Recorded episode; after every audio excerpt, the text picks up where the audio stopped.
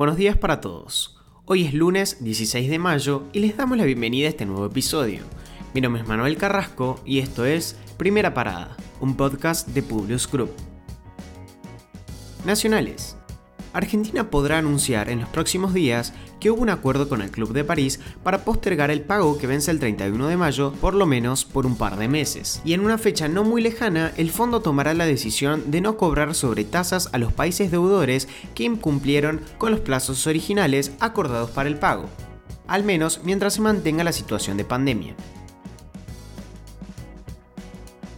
El clima electoral se siente y las internas en las principales alianzas comienzan a sentirse. Andrés Cuervo Larroque aseguró este domingo que el Frente de Todos debe prestar suma atención al tema de los precios para cumplir con el contrato electoral con la gente. Los tres pilares para este año son la vacunación, el tema de precios y la unidad. Si mantenemos el tema precios, podemos ver el proceso electoral con optimismo, sostuvo en declaraciones radiales. La afirmación llega en un momento en el que el gobierno mantiene un debate interno sobre el aumento de tarifas.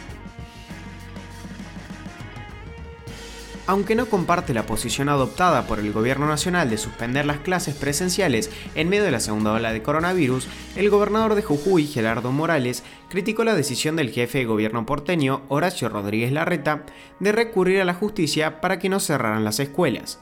Yo no hubiese hecho una confrontación judicial con el gobierno nacional.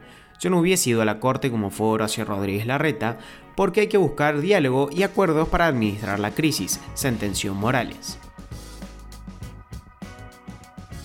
Continúa la confrontación entre Elisa Carrió y Mauricio Macri. La exdiputada sostuvo: líder se nace, no se hace.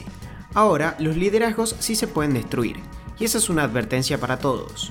Un líder tiene que sostener su liderazgo. Si fue una líder de convicciones y de principios, no me puedo ir a vacunar a Miami. ¿Está claro? Vivo como digo que vivo.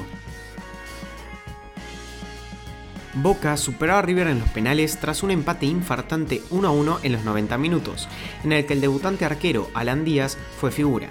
El equipo de Russo cortó la racha tras las últimas 5 eliminaciones en mano a mano ante River. Gallardo se expresó orgulloso de su equipo porque terminó jugando con 7 juveniles el partido tras los 15 casos de COVID positivo que hubo en el plantel. Internacionales. Israel se refirió a su ofensiva contra los túneles de Hamas. Fue una operación quirúrgica, producto de años de planeamiento y de espera a que llegara el momento justo para ejecutarla. El bombardeo a la red de túneles de Hamas, conocida el viernes pasado, resultó en uno de los mayores golpes que sufrió el grupo terrorista en la última semana, sumado a los objetivos de armamento que fueron neutralizados por las fuerzas de defensa de Israel. Esos pasillos subterráneos significaban para los milicianos no solo la posibilidad de moverse sin ser vistos, sino que fueron concebidos como el arma que podría diezmar la moral de las fuerzas israelíes en una contienda como la actual. Sin embargo, en pocos días de confrontación quedaron convertidos en ruinas. Para Hamas significó una gran pérdida operacional y financiera. Hamas y la Yihad Islámica han lanzado 2.968 cohetes hacia Israel esta semana.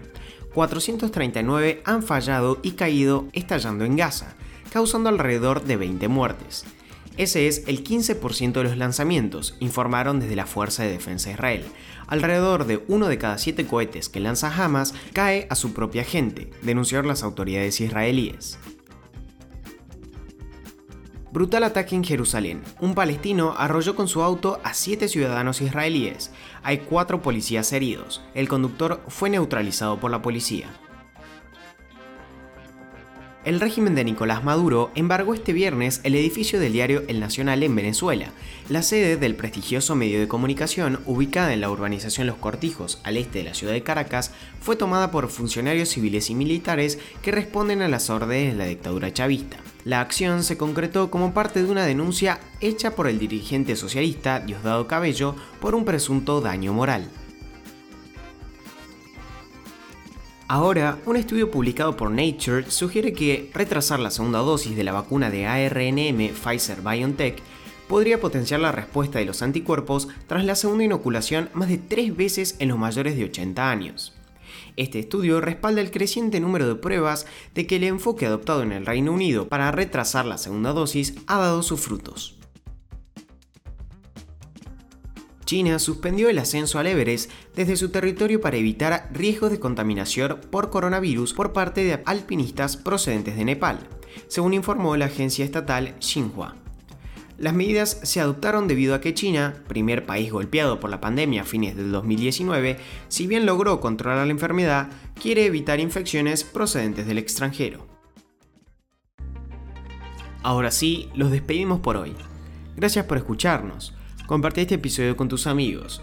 Esperamos tus sugerencias en nuestro Instagram, publius.com.ar, y en nuestro Twitter, publius-group. Los esperamos mañana en un próximo episodio de Primera Parada. Que tengan un muy buen día.